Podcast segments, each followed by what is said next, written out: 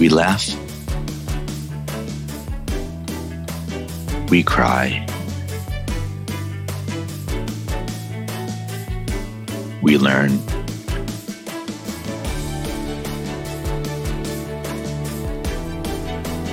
But really, what doesn't kill you makes you better at managing clients and everyone. I'm Morgan Friedman, and this is Client Horror Stories. Hey everyone, welcome to the latest episode of Client Horror Stories. And uh, Liz, I like your uh, waving when I say hey, hey everyone. You are everyone. Uh, well, not today. I hope there's someone listening. Hello out there. this this isn't live, but hopefully at, at, at, least one person when it does go live, probably my mom. but um, I'm honored today to have the one and only Liz Wilcox, who I was just telling a moment ago. I admire how she's always in character. Uh, and as marketers, we always say you need branding and positioning, and you need to uh, obsess with it in every little level. And I just may not know anyone that does that as consistently as you do it. Wow, thank you so much. Yeah, I this is uh I'm now on my third business and I just realized the more I leaned into, you know, like Morgan just said about, you know, having the brand and being the brand, the more people started to recognize me and share my thing. And Morgan and I were talking before we hit record about just having fun. If you're going to own your own business, if you're going to, you know, get your own clients and be your own boss, why not go for it? Why not just have fun? You only live one life and who knows when you're going to go. So just go for it. Yeah, I love it. It's better branding, better positioning, and it makes it more fun. And I think the only reason most people don't do what you're doing is fear. So I'm I'm honored that you looked fear in the eye and you just do it. Yeah, definitely. And speaking of looking fear in the eye, this is a great segue to today's theme, a client harm horror, horror story, surprisingly enough. So let's jump right in. What happened to you? Yeah, so this is this is such a fun story and the biggest takeaway I want people to know is, you know, if you know in your gut something feels funky, um you know just like looking fear in the face and you know going for it anyway like your gut will tell you whether or not that fear is real right? You know there's fear of oh i'm afraid to be on camera i'm afraid to go on a podcast and talk about this horror story you know but you know it's it's just you know this limiting belief but there are sometimes in your gut you're like oh i shouldn't do this. I'm really you know i really shouldn't do that and that, that that's where I want to start off. Uh, I oh, I felt in my gut something was off the whole time, and by the end, you know, picture like the cartoonish guy on your shoulder, like I told you not to do that. You know, money isn't everything. Um, so, but, but, but I, that's go ahead. An interesting point. I'll add to that. Like looking fear in the gut, a lot of people are scared to follow their instincts, especially when the dollar numbers have a lot of zeros after it. So this is a good lesson in theory. And I think one of the power of these specific stories is to remind people how how uh, powerful your gut can be in knowing what's right and wrong. And what I'll also add is often I think the reason why your gut feels something is because of really, really subtle signals. So as you tell the story we're about to embark on, I'm going to always be looking for the little clues that that gave that gave you that gut feeling?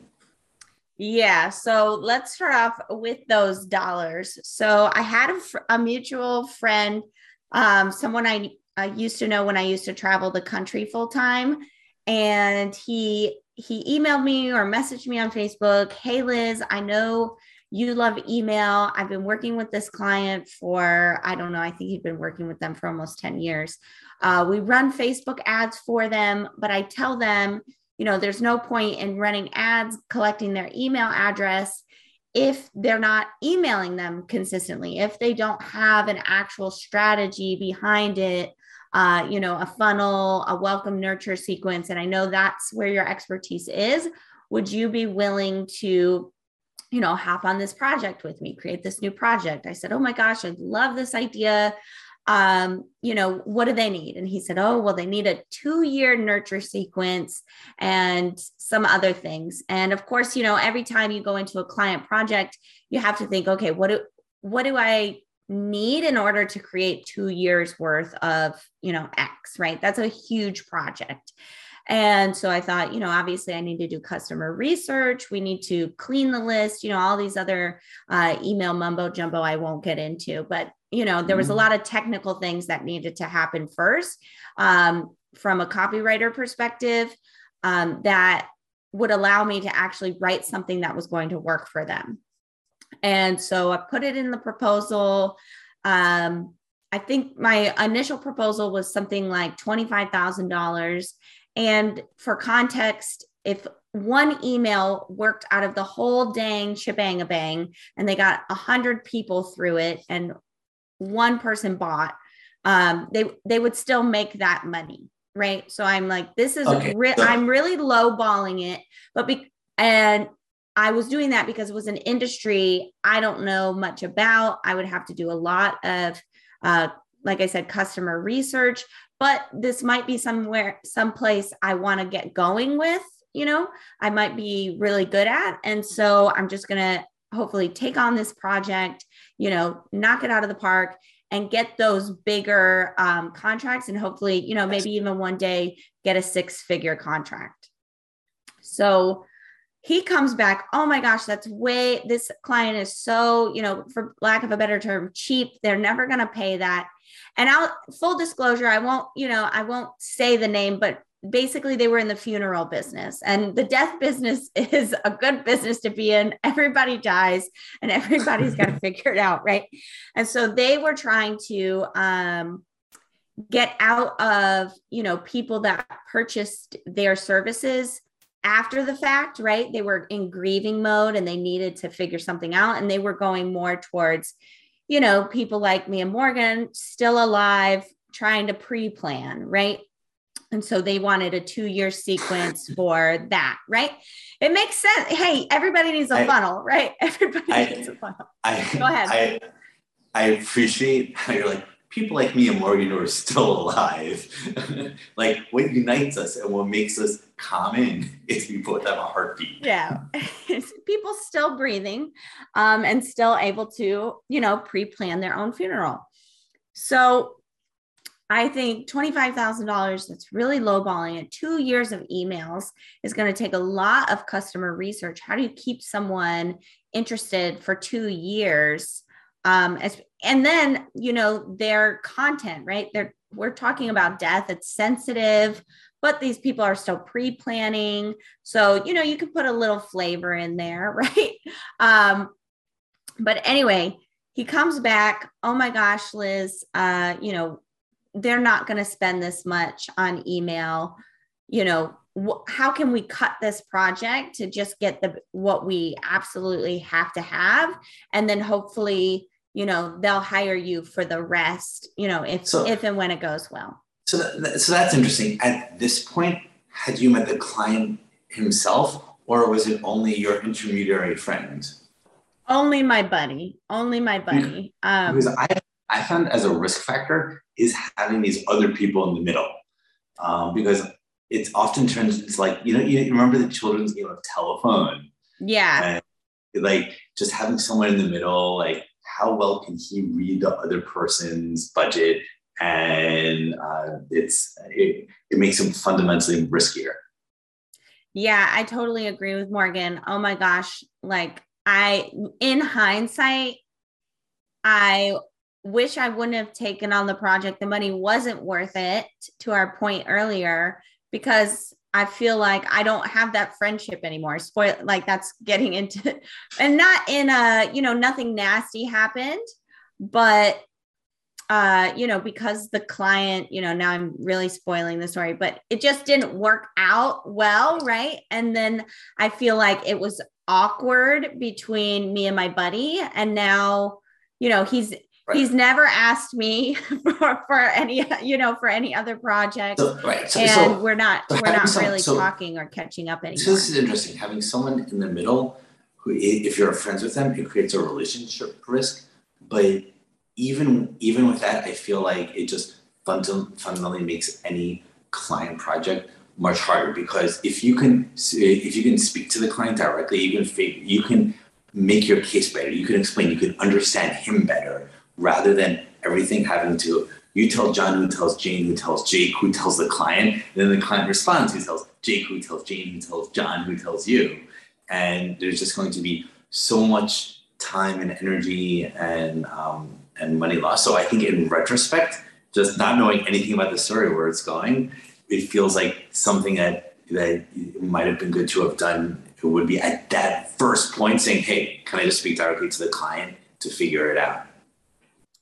Yeah. Uh, thanks for that advice. I'm writing that advice down. yeah. I mean, Morgan just now, now it, you just um, need now you just need a time machine to go back. right. 100%. So by the time we sign the contract, uh, you know, two years turns into one year, turns into a little customer research. Um, if you know anything about email, you know, scrubbing the list, getting all those people that have been on the list but aren't engaged off the list, and, you know, some really bare bones stuff.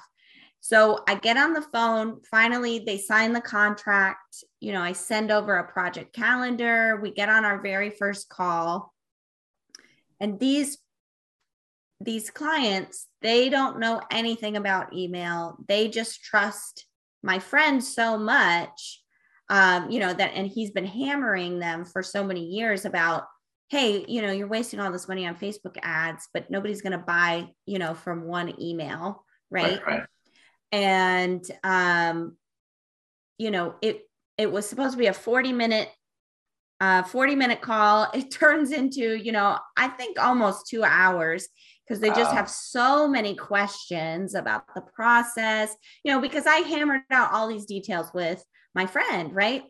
And so I'm just, I'm basically going over the, you know, the last 30 days I've been talking to my friend about what's in the project, why, you know, the, basically convincing them yet again, even though they've already paid me, they've already, you know, signed the contract, what the heck is going on and why.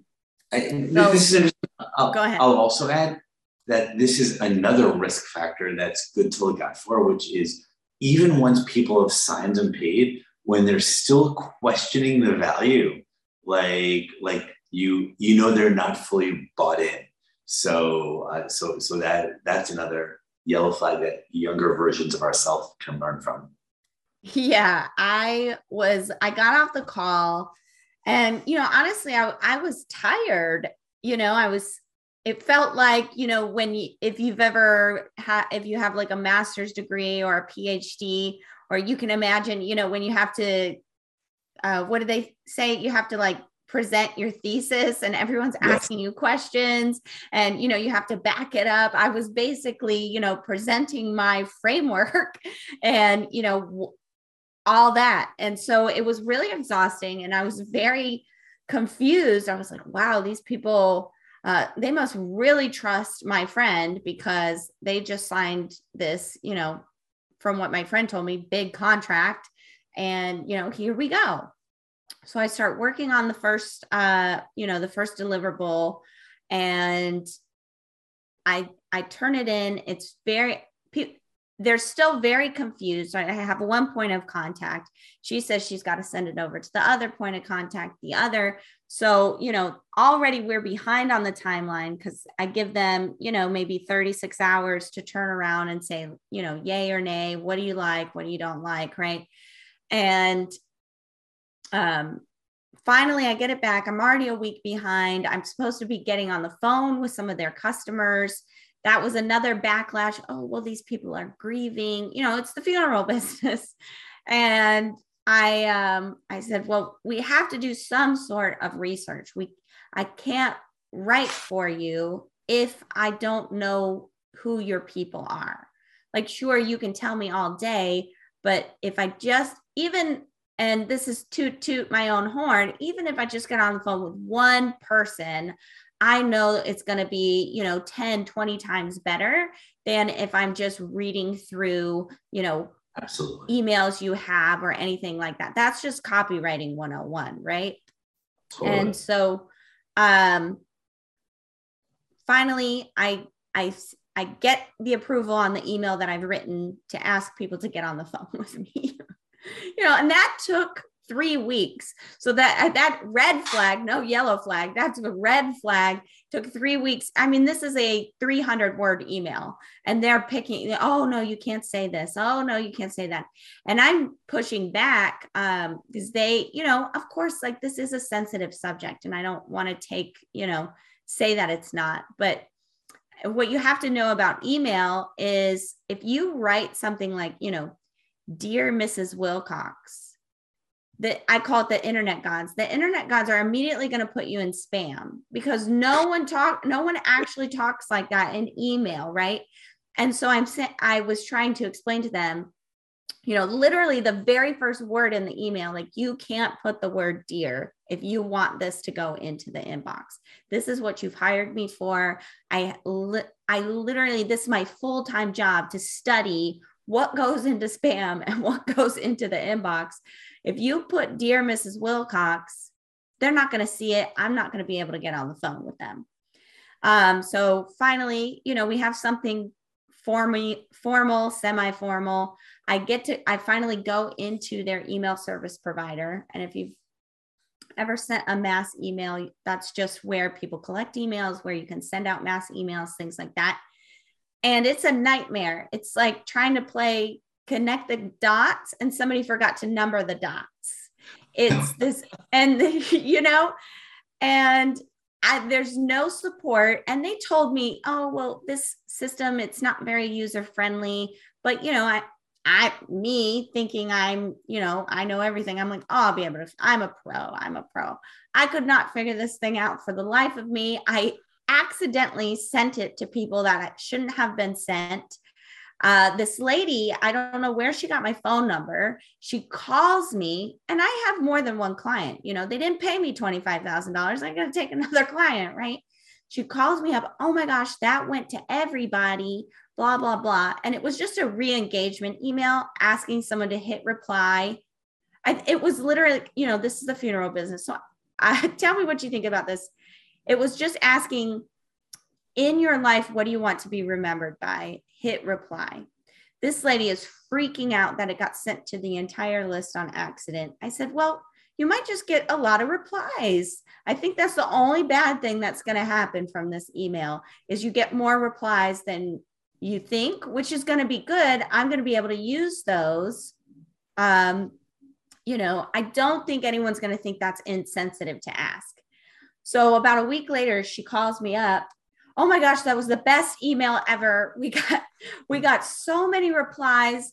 We got so many leads you know whatever whatever. And it was supposed to only be sent out to the people that weren't opening. Um so you know i thought the tide was turning. I thought they had seen you know they saw the liz wilcox As, light. And on a minor note when she called you back did she apologize for being wrong because i find people's willingness to apologize is a good marker for how healthy the, the engagement will be. She was nice. Um, I don't think she apologized directly, but I think she said something like, you really do know what you're talking about or something like that so i think she was starting to see okay. you know that you know some people it's so hard to outsource. It's so hard to let go. And this was a company that's been growing i think for 20 30 years even. Um, but it was still a very small team you know maybe five employees right? So they're really in it. And so from that that was what i was trying to come from like okay they don't know what they don't know it, this is such a massive learning curve. And so I was trying to be, you know, understanding of that. Um, and almost at the end of the project. So let's just fast forward. Towards the end of the project, I'm almost done writing this one year sequence. You know, I've got some customer research. Um, you know, I'm, I'm, I've got what they really kind of the essence of what they want to, you know, put forward they hire a brand new marketing manager. this is wonderful news. This person is my age, you know, in their 30s. They're still very corporate, but you know, they understand what modern marketing looks like, who they're trying to talk to. Uh, you know, they meet me, everything I'm telling them, they're like, oh yeah, totally, 100%, 100%. Um, so this is great news for me. I write the sequence, I hand it over to her, and it was kind of the same. And I think because she had just started the job, she wanted to do a good job and she was kind of trying to mirror their behavior because, you know, the project's supposed to be done in two weeks. They they say, oh, we need at least three weeks to look these emails over. Why did this take so long, etc. And she's again, she's call, can you hop on a call right now? Can you hop on a call right now? And at that point, I had created no boundaries. So the answer was yes. and it was just, you know, dissecting every word. It was, oh, I get what you're saying, but so and so, you know, is adamant we use dear. You know, I'm going to say they were so adamant about using, you know, dear Mr., dear Mrs. It was so strange. Um, you know, because I think you can be formal without, you know, dressing it like an actual letter, right? And, um, you know, it ended up being just this, you know, back and forth, back and forth. And the last time I actually spoke to this client, I spoke to the marketing manager. I told them I was going on vacation. The project was supposed to be wrapped up at that point, but I said, you know, I've got, I'll give you two more weeks, you know, so we can really get this thing under wraps. I understand things take time, right? And it had taken a couple weeks at the beginning of the project to kind of get going. So I said, okay, that's fine. Uh, the last time I spoke to her, I was on vacation. I was literally out for a run in the middle of the woods. And I get a text, hey, I really need to talk to you. So I call her and I'm literally jogging through the woods. She's like, wow, you sound out of breath. I said, yeah, I'm remember I told you I'm on vacation. I'm I'm just out for a morning jog. and um, she was like, "Oh, sorry, won't keep you." And she sounded totally happy and you know excited about what was going on. And then I literally never heard from them again. I reached out, "Hey, if you have any questions." Because for me, as much as the you know, but oh, this in that excited call, what did she want me to tell you that was so urgently? It was just something she minor. I think it was, oh, it was, you know, I told you about the their software was, you know, like connecting dots without the numbers. Um, they had just upgraded that software, but it still couldn't do the capacity. Was, so she was asking me like a technical question. Just a technical question. I see. So it wasn't a call about the relationship. It was just normal, normal business call. And then she yeah, but, after that. Yeah. And I think um I think they were because part of the project was that I would put everything into the software for them. Yes. And so that was what really kept me up at night because everything that I had created, the software was not actually capable of doing. And I had spent two months trying to get them from this one software off and saying, let's just start from scratch over here. You'll be able to build up your, I call it like an email credit score, you know, deliverability, uh, you know, et cetera, et cetera. And they just, no, we've, you know, it's like when you're in a bad relationship. No, I've spent five years with them. I can't break up with them. I just got to figure out how it's going to work. Right. Exactly. That's, that was their relationship with the software. So they ended up just upgrading to this other, you know, extension of the software. It still couldn't do everything. Um, that we wanted it. And so I was trying to explain that on the call Okay, so said, so yeah, this yeah. jogging call is just about the technicals on the software, but then after that, she just ghosted you. Yeah, so I had a I had a call or an email or something I can't remember with my buddy, and I said, "Hey, this is what I think is still missing, you know, from the actual setup of it. I've you know I've done everything. I've sent over videos explaining it. I talked to uh, you know, the marketing manager. It just isn't, you know, there's just not connecting. There's this one piece that just doesn't connect. Um, but if they want to do what this project was sent to do, we've got to figure it out. He says, okay. And then uh, just never heard from them again. And for me, it was such, it had been such a nightmare. I just dropped it because I you know, there was nothing I could say or do, I felt to make them move off that software. And I felt like at that point, they thought, okay, Liz said she was going to do one thing. She didn't do it. Now we're ticked off. Um, we don't like these emails. Everything I had written, they always came back and said, This is wrong. Why is this here? This is trivial. There needs to be more of X. And that was another thing I didn't even mention. There was all I said five employees, all five of them were in every single document that I sent over. Everyone had an opinion, some of them were differing. And at the end of the day, I just have to keep saying if this is your objective, then this is what needs to be included. You know, do they technical question, do they ever pay the final invoice or yes, they paid. Oh. I'm so this is, you know, cautionary tale if i didn't have my business set up the way that it did i probably wouldn't have been paid. I always get paid up front so before i even started uh, the project before i even got on the call with them i was paid $2000 and then i think it was, you know it was like whatever that adds up to it was like you know another two or three thousand dollars each month or whatever. Yeah. and i always get paid first and then that 30 days starts you know if that makes sense um, so for me, I always get paid up front. I have a stomach. I I have a child who has a stomach. Like we need to get paid. Um, so I always do that first. That understood. that uh, that's actually a good lesson for uh, for for every for everyone listening.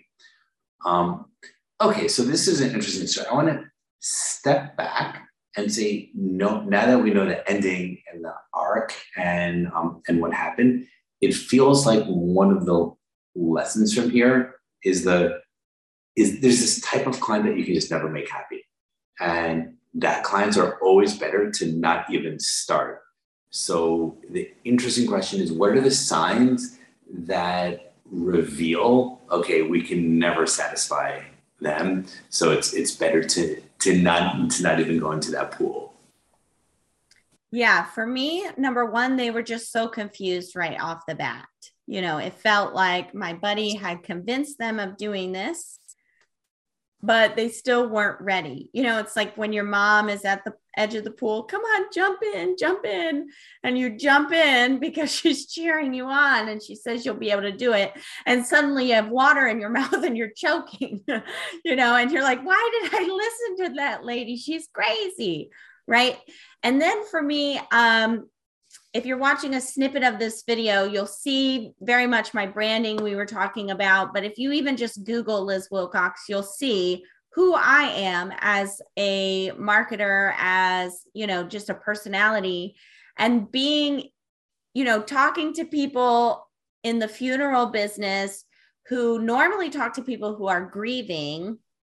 Um, there was just a disconnect from the beginning. It was like, whoa, this lady is too young, too fresh, too out of touch for our industry. And, you know, they were so, despite wanting to talk to people that are in the pre planning stage, they were still stuck on our people think this is so sensitive that you can't have any personality, I guess, you know? Um, that there was just such a huge disconnect from the beginning. So if you on a i don't know fundamental level are so different from your client that's also a red flag that you probably won't ever make them happy. That that's a good one. What what i would say is i would take the point you made and i'd actually separate it into two different points because i think it's just it will be helpful for our listeners to think about um, the two separately which is first there's this like stylistically, you like you you need, you need to get along. Hey, if you you know you want to you know you want someone to ghostwrite a book and you hire someone who's an amazing writer, but he's a hip hop artist writer and writes in that style, but your book is some like academic historical something. Even no matter how amazing is in that style, if it's not this if it's not the style that resonates with you and what you're looking for then no matter how amazing a person is then um, then it's less likely to work out so so that style is super important but there's a separate point completely separate from the style there's the issue of work style where uh, where it seems like you're the let's just do it. I'm gonna get my hands dirty. I'm gonna make it happen. While with them, it seems like committee, five people, let's talk about it, let's go back and forth, let's never make a decision. And those two styles are so different, it's really hard for one to work for for a team of one style to work with a team of the other style. Yeah, I totally agree. I don't know what my buddy was thinking. Other than, I mean, I guess you know, he must have really believed in me, which thanks, friend. Um, and I still, and I will say, happy ending. I don't know what happened, why they never reached out to me, um, you know, to wrap up. Because I mean, I did reach out and I said, if you need anything else, please let me know. I want to make this project work. I, I always want, despite any, you know, creative differences, I always want people to walk away feeling good about Liz, right? Um, but I do, I am on their email list, obviously. I'm getting their emails, and their emails, they're not exactly the way that I wrote them, but they're very much in the style that I wrote. Some of the subjects are different, um, but they are trying them out. So I hope it's working for them. I should, I'm, I should reach out and see how it's working because I know they are using my emails. They are you know they paid i'm sure at the end of the day they thought well we paid money. This is what we got. Let's just try it because we're not using we're not doing anything. Um, but i want to i love what you just said about the styles and um you know like the work style and the personality style. Yeah the personality style. So Morgan and I have a love, a mutual love of Will Smith. And in November of 2021, Will Smith launched his memoir, his autobiography. Um, it's called Will. And wait, on on what date was it? And it was November. Uh, November. I, I, I think November 4th. November 9th at 11 a.m yeah, I'm a huge fan. I'm a huge fan. So I don't know when people are listening to this, right? I could have said a few months ago, but you know, this could be, you know, it could be 2025 by now. I don't know. So I was I was joking. I was just expecting you to like be waiting online all night long the night before. Oh, I was. Oh, I was. I bought tickets. So I bought tickets to go see him. He did a four or five city tour, one stop only in each city and I bought I bought tickets. I didn't get front row, but I got second row center stage tickets. I wow. won't tell you how much they cost. Um, but I bought two of them so I could sit by myself. And I all the flew, money made from the funeral home just went right out. Yeah, exactly, exactly. So um anyway, he he launched this book and his but his co-author you know of course he's not an author. I mean did he really write the book? I'm sure he wrote a lot of it. It does very much sound like will smith like when in his interviews and stuff. But his co-author is mark manson. If you don't know who that is i know mark manson. Yeah that's hysterical. Yeah, so he wrote The Subtle Art of Not Giving a F U C K. I know yeah. Morgan said his mom was listening, so I won't say it. Hi, hi and, mom hi mom and uh, will smith is very much like he's never said a curse in his any of his raps you know it's very off brand and like very edgy when he says curse words right, right? and i mean he might say damn right um right. and in the book as i was reading the book the only time i felt like oh will didn't write this part is when the f word happened, I was like, this just seems, there seems to be a disconnect. And I'm sure in his real life, he probably does cuss, right? Like he's, I think he's almost 50 years old. You know, I'm sure he says the F word every now and again, right? And, but it felt so off brand. And even when I went to see him, he comes out on stage and I saw him actually with Mark Manson. Uh, that was who that was his special guest that night. So they talked about creating the book.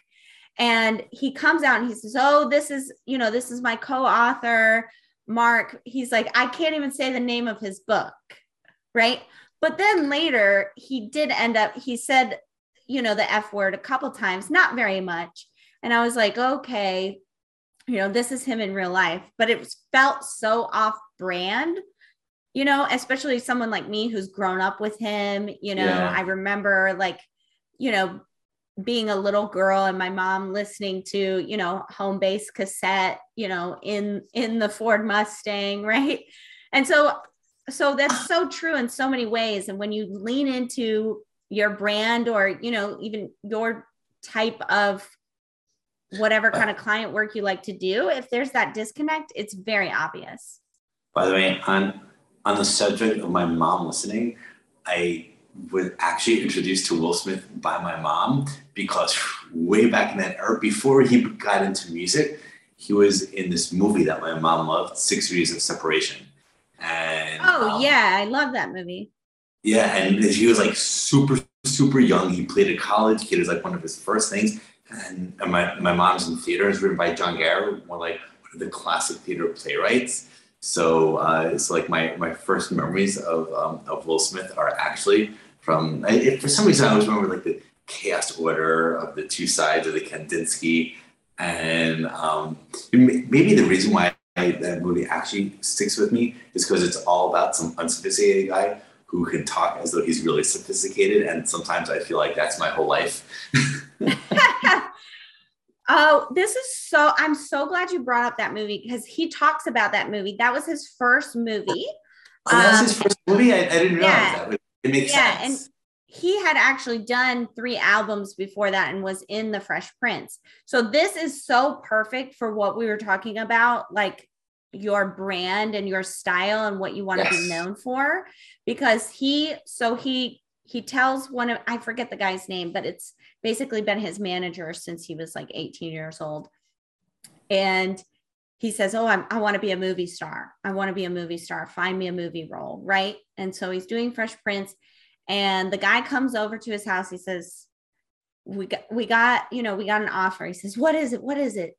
He says, Well, it's, it's for $10 million and it's called, you know, five, five heads in a duffel bag or something. It's some gangster movie. Right. And it's like, you know, super violent. Will, you know, I think Will Smith at this time was like 20, 21. He became famous very early in life. Like he got his first Grammy like the same year he graduated high school. So he's very young. He's like 21 or something. And he says, Yeah, $10 million, let's take it. And he says, That's not who you are. You don't, if you want to be the biggest movie star in the world, if you do a movie like this, people are just going to associate you as some thug, which is what you're trying to get away from. And you've never been a thug in your life. Like you, like you went to a private school, like, Right. you, you know, and um, so he says, let's just wait. There's gonna be another offer. You know, Fresh Prince is doing well, and so he he declined the movie, declined ten million dollars. You know, and what we Morgan and I were talking about earlier, like sometimes there are bigger things than money, right? You've got to stay true to who you are and the people you want to work with and how you want to be seen, right? And so then he gets offered six degrees of separation. And he said, in the book, he says, I got paid $300,000 for that movie. But it, it was because I forget the actors, but they're very, they're very famous actors that played the couple in the film. He said, but Yeah. suddenly he was being associated with those giant names. And that was what really set his career off to And, like, get and those associated better with, like- with like the sophisticated set, and that that movie like targets the uh, intellectuals or wannabe intellectuals. So is so it just associating with that, which is the exact opposite of branding of the thugs. Yes, 100%. So, you know, his manager was right. Like, if you take that movie, you're not going to be the biggest movie star. You're going to, you know, you're just going to be labeled as some thug, you know, stereotyped that way. You know, you're never going to get to that level you want to get to. And so I, I love that for our conversation because you really have to think, you know, and sometimes you just need to eat and you have to take work, and there's nothing wrong with that. But as you really lean into the type of work you want to do, the type of clients you want to take, it's really important to know those values for yourself um, and align yourself with those right people. I agree with this. This is a fun and very appropriate way to uh, to end today's fun podcast. And it's um, and what's interesting is this big positioning. Okay, I want to be known in this way for these type of people manifests itself in the tiny little decisions. Do I take on the funeral client? Do I take on the client where they just ignore what I say and rewrite it and they don't respond? Like, do I want to be known as the guy that accepts that, that works in that way? Like, like, or not. So, so I liked our crystallization of the two. You need the there's the personality style fit, but there's also the work style fit. And, and I think it's important for every professional to say to have their own style and make sure that clients um, understand a personality style and also have have your own work style. And and like if you're a committee guy or girl, have fun, go all the way with it.